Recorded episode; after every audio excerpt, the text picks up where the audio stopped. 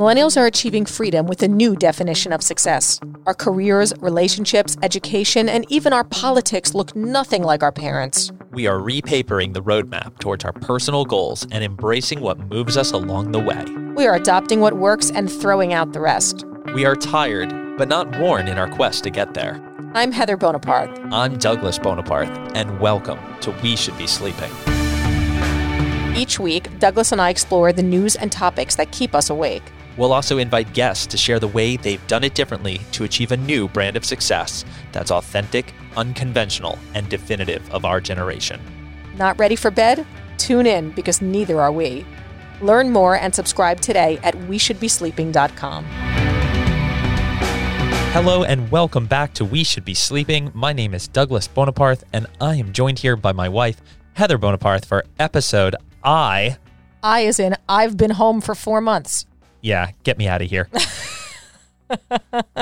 All right, let's get to it. when it. will it end? Can I just say, if you could only see right now, if this was a video podcast and you could see what we are wearing right now, we are both in our full tie dye glory right now. Doug is wearing an olive green tie dye by the drip shirt, which I made for him for Father's Day, which he definitely eye rolled, but then he loves it, It's obviously. super comfortable. and I'm wearing my limited edition Camp High Keep Your Circle Small tie dye sweatshirt. We look great. Can I just say? Yeah, you could say I'm dripping right now. Although I will say, I've received a couple DMs of people like, where can I get Doug's merch? And I'm like, that's not merch. Not merch. just a Father's Day gift. It's literally just my sweatshirt. There's only one, and it's mine. Limited edition. Anyway, let's get right into it. Speaking of tie dye, we have really embraced the world of projects during this whole quarantine experiment over the last few months. What else And do we this- have to do? This is a case for projects. We did some tie dye. It wasn't very successful, but it was a project. Also, I love to cook. That's always been a huge part of my life, but I've decided to start challenging myself and we've done some bread making. Yeah, we brought that up in the show before. Yeah, we're, we're baking now a lot. you are. I started to paint these palettes, I guess, that you use for garden things. I mean, no, a pallet's used to literally stack anything, like in a warehouse. Oh, really? Pallets aren't just garden things? No, like it's not just for Home Depot. I don't do Home Depot. I don't know what you're talking about. like when you deliver goods, you deliver them on a oh, pallet. oh, cool. Anyway, They support a ton of weight. The forklift comes. All right, cool. Anyway, I've been finding these like nasty pallets and I'm painting them now and people are putting them in their front yards. Yeah, like a peace sign or an American flag pallet. It's very nice. Palette project. Anything like that. We've been doing some paint pen projects. Wait, wait. I love how you say we. I don't think I've done any one of those things. You are the project queen here. Well, so what are you doing? I built the playhouse for the girls. I guess that's a project. Yeah, I mean, you followed definitely. instructions and it took hours to get done. That's a project. But I guess that's the thing. Your projects can be done 20, 30 minutes at a time. You don't necessarily need to complete it all at once. And it seems the projects that I've been assigned are like six hour builds in the yard. And honestly, I'm guilt ridden over it. Are you saying that there's an inequity in the project assignments in this home? I think we're going to end up agreeing on the same thing here. But as far as the scale and size of the projects, yeah, I'm getting the ones that your body aches afterwards. I mean, look, if you would like to practice tie dye with Hazel, by all means, go for it. You need to be assigned a project, though. You don't just jump right in and say, I'm about to try something fun and new and let's see what happens with it today. I mean, Yeah. that's just like not you. I'm not a proactive project partaker. Say that three times fast. But I guess the point of us even bringing this up really is making a case for projects. How did it make you feel after you, while and after working on that playhouse for six hours? Yeah, I know that your back hurt, but how'd you feel after doing it? I felt great. And I guess that's the point we're going to agree on here. In the same way that you're proactive in taking on projects, you finish one and you feel great. I did that build for six hours. And despite feeling bad that I wasn't able to help out with the kids for a very long period of time, I actually felt awesome. I felt like I accomplished something. It was cathartic. I got to use my body. I'm good at crafts and building things in my own way. I felt great. I think there's really something to be said about breaking the monotony of our current daily routines that seem to never end, whether it's a weekday or a weekend, and putting yourself to work in a way that not just using your body physically, using your hands to do something different, but in a way like you're using, I guess, a different side of your brain too, and just saying, I'm going to just focus on doing a coloring book for a little while. I mean, anything. For me, as somebody as a skilled craftswoman, Yeah, we know the Etsy store that has never opened for you. as a skilled crafter, The viewers get it. as a Karen in training, let me just say that no, it really does satisfy. Your creative urges. yes, I guess so. So this was our case for projects. I highly recommend you try it. Tie what I dye's not the easiest, but maybe get a few paint pens, start coloring, do something to just take your brain out of the daily routine that you're in right now. Want to know what I liked? What? I liked almost the stereotypically cliche part of building that playhouse when our daughter came out there and was like, I want to help. And I'm just like, get away. Don't touch that. Put that down. You're going to hurt yourself. You knew that was going to happen. Yeah, 100%. I remember that probably being me when I was a kid and my dad telling me to get away from the project. I loved it. I love that part too. Yeah, totally. That happens every time. Next up, So, something I really miss over the past few months. everything I mean, yeah, but social interaction, yes, exactly. Anything. going outside. Let me just tell you what I miss. And I was thinking about it the other day when I was cooking dinner, and I'm like, damn, I need to fix this right now. Cheese platter. Well, I don't think anyone or any viewer of any kind is going to be unexcited about anything cheese related. Is there anything more exciting when you arrive at a friend's house, whether you've got kids or it's like adults only, whatever it is, and there is a cheese spread out? There is a cheese platter. Like I'm talking about a supple cheese platter. You got your Kraft singles. Kraft you single- got no, your that is- Babybels in their wax. You got Cheez Whiz in a can I don't know what kind of amateur hour. and some Ritz crackers ready to go. What? Okay, I'm just kidding. What? Break down your cheese. So here's my point. I miss the cheese platter so much. I was eating cheese platters every weekend. Somebody was always making a cheese platter for a play date, or I was making a cheese platter. I miss having people to make cheese platters with. I miss having people to eat my cheese platter.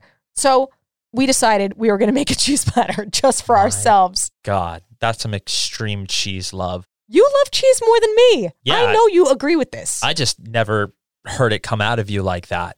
well, I didn't realize how much I missed it until it was gone. Okay. It doesn't have to be expensive. This isn't some like bougie thing. I don't want it to sound bougie. It doesn't have to be. Sounds bougie. It doesn't have to be. You can go to Trader Joe's. That Gouda is cheap. You can pick the four cheapest cheeses. There's whole Instagram accounts that show you how to put together a beautiful cheese plate. yeah, $3 for a wedge. You got to have a couple cheeses. And you could put a few hard cheeses on there because they're cheap and they don't get too stinky too fast. But then you get one or two like soft, stinky cheeses on there too. You get a meat.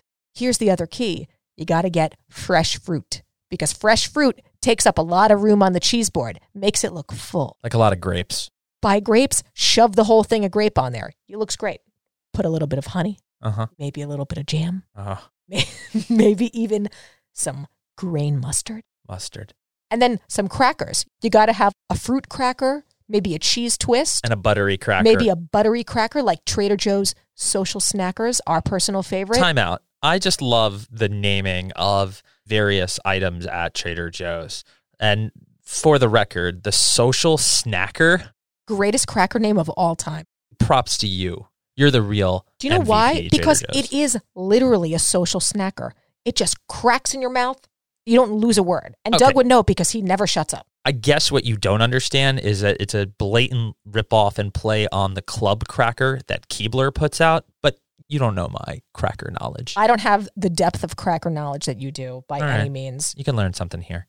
I really missed cheese plates. This was like a thing. And so we decided to fix it, made a glorious cheese platter, ate the whole thing, had a massive stomach ache.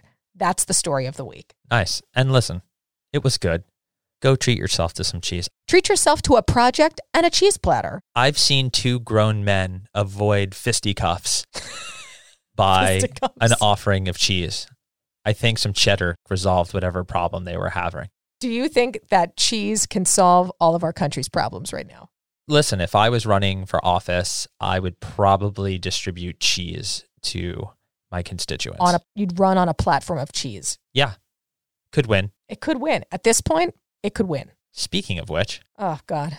so here we go. That's a segue. I'm like not even excited to talk about this. Do you like the setup though? It was a great setup. You got But it. I'm also pissed that we even have to talk about this, but I'm going to let you Okay. get started on this. Yeah, you introed the last two. Here we go. This is about celebrities running for office. And what we discovered over the 4th of July weekend was Kanye West announcing his presidential run with a backing by Elon Musk, Allegedly. allegedly. There's a picture of them the day before this all happened. So maybe they were talking about it. The allegedly meaning he's allegedly running for office because he hasn't filed anything yet. Let's make that clear. Yeah, there's nothing really but a tweet out there saying he's going to do this. And not to mention an album on the way. Hmm. I'm not afraid to talk about politics, but this is problematic for many reasons. First of all, like I said, I don't even want to talk about this. I don't because I'm annoyed. I'm annoyed that we're even talking about Yeah, it. Yeah, now we're giving it attention. But the problem is with people like our front running presidential candidate, Joe Biden, it's that young people are sick of the same old people telling us what to do. I think we all hoped that we weren't going to find ourselves in this situation, but here we are. I've been vocal about the kind of decisions or the people that we get to choose from here as a young person. And that's not personal to Vice President Biden. That is a discussion about the fact that I can't believe, with everything going on in this country, that we find ourselves continuing to be led. And I don't just mean him, I mean Donald Trump, I mean the Nancy Pelosi's of the world. yeah, it's across Where it's are- across the aisles. Where yeah. are our voices? So I think the younger generations are truly over it. We're fatigued by the same people telling us what to do. We're fatigued with feeling like we're not understood and that people don't have our best interests in mind when decisions are being made. But that is the vulnerability in our mentality when then we read something like somebody such as Kanye West tweeting that he's running for president. and it ultimately is a really bad distraction. I think from just how important a lot of the things are that we need to think about coming up in November. He is not a fresh voice, and he looks and what he's doing is a lot closer to what we've already experienced with Trump. We've seen this movie before where somebody jumps in and they start receiving attention from mainstream media. I mean, I can't even tell you how many tweets and articles have already come out about this just over the last couple days. And my point is, young people, you might be frustrated with what we're facing and what our options are right now, but do not be distracted by this. Do not be fooled into this. This is clickbait. This one in particular, and I don't know if it's me, and clearly I'm just one person observing here, it reeks of self interest Of course and it does. promotion. That's what he's all about. I want to be like, are you Just really? announced like a 10 year deal with Gap, that was my joke. I tweeted which like, I actually think is very cool. fine. I was like, does the Gap know about it? It just smells of inauthenticity and publicity.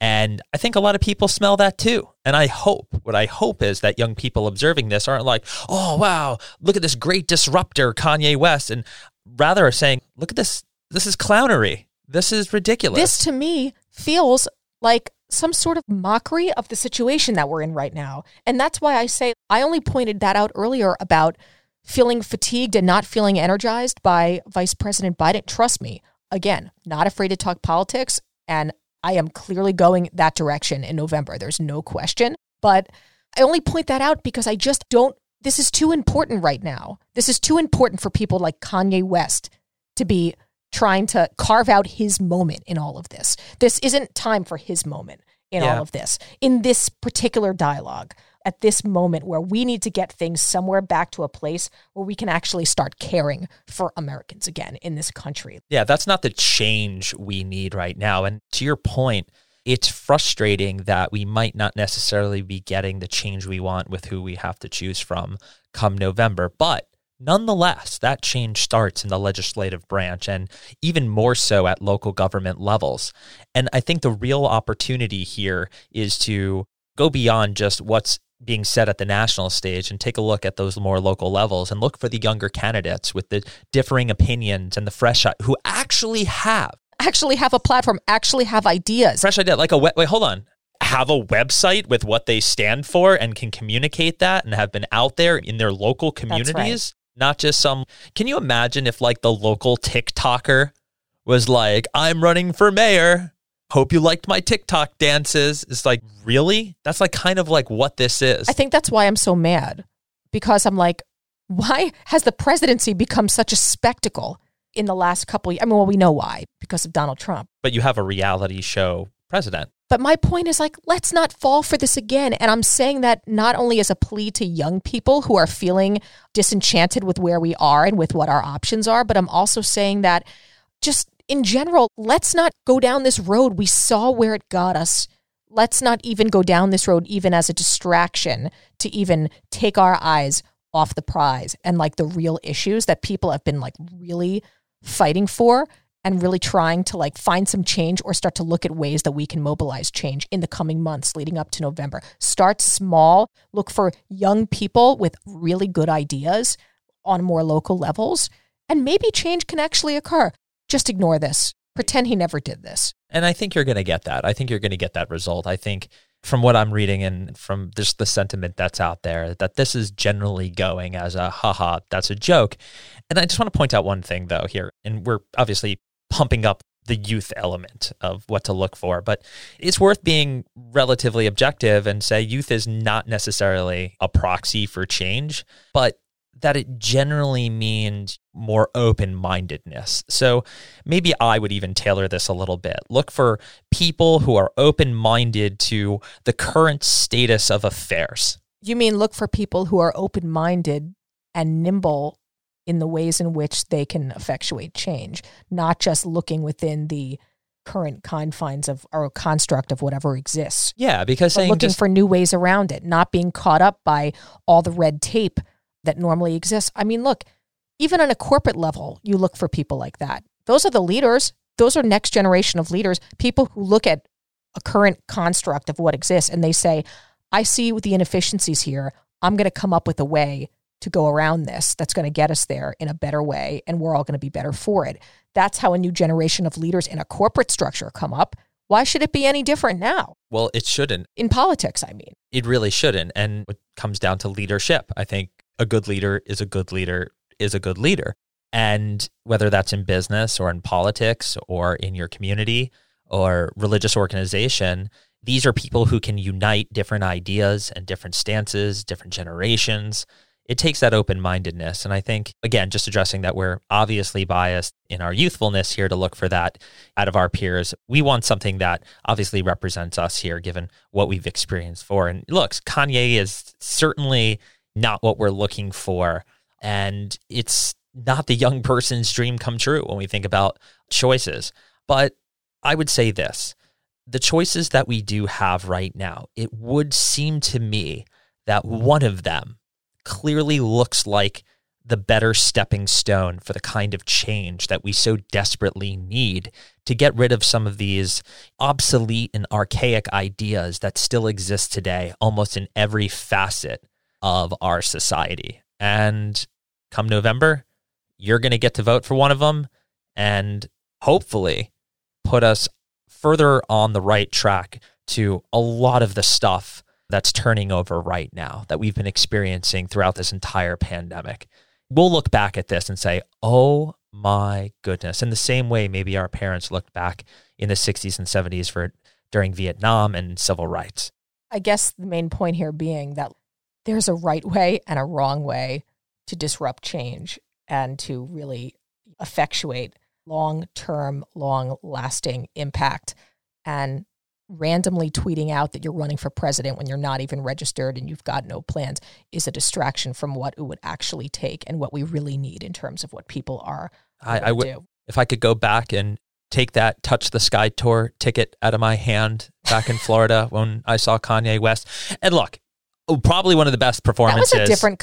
Was it a different Kanye? probably not, but it was definitely one of the best performances I've seen. He was He- more endearing back then. Now Just I'm just like, Can't we just? Ah, I want the old Kanye. I'm shocked we didn't get more late registration. I mean, we could have done a number of things here, but so many pun opportunities. are you going to have any friends when this is over? no, No, I think people are going to be pissed. I think people are pissed. I mean, yeah, if we're being honest here, probably getting pissed that people look like or act like they don't care. Their actions, Yeah, I'll, I'll be completely honest with you. their unwillingness to discuss these issues just openly and honestly. About politics or about Yeah. coronavirus or about both? Because I feel like I was saying specifically politics. We're getting to November, and this will be perhaps the most heated contest that we've seen in our lives. And I'm wondering who's willing to actually have conversations around this. And I mean it, and real quick, I mean it from even conversations when you and say your friend or whoever you're talking to are on the same side of the issues. yeah, people don't want to engage the way that they need to in order to really have the meaningful conversations that are going to educate people and maybe even have an impact on people's opinions and impressions. People just aren't willing to engage, at least the people that I talk to.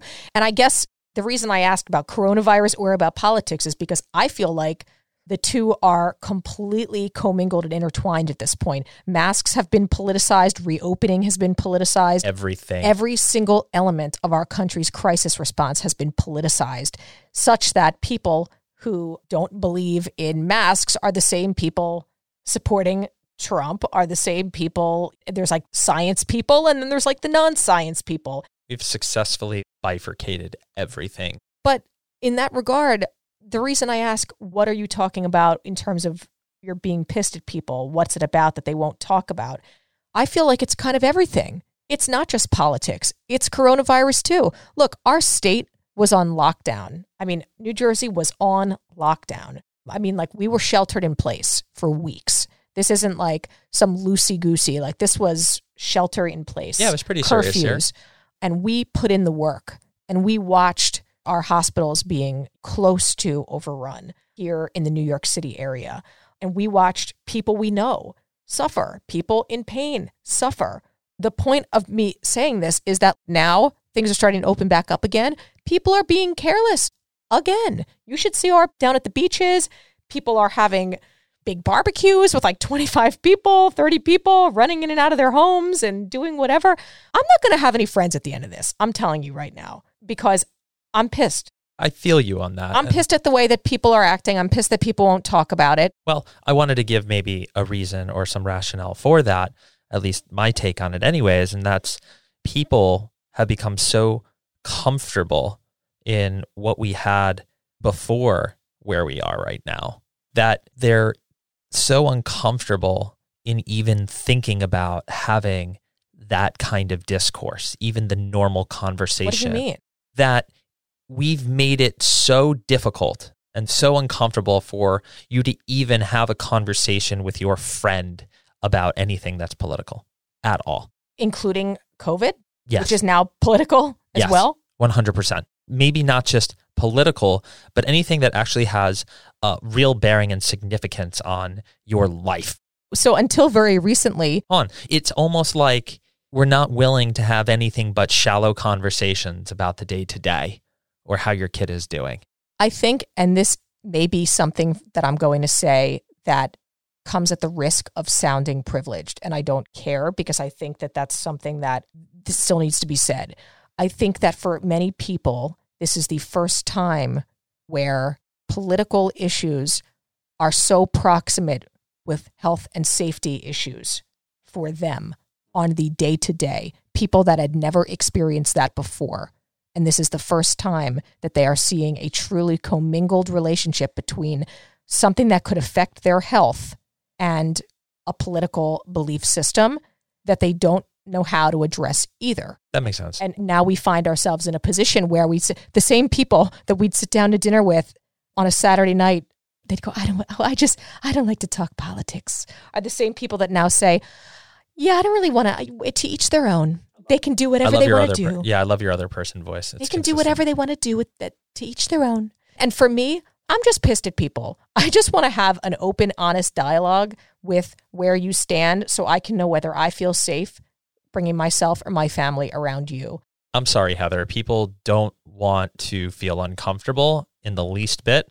So that was my point, and they're not going to want to have that conversation with you. They want to enjoy your nice cheese plate and a meal and talk about the kids and give you a hug when you can goodbye and call it a nice night out.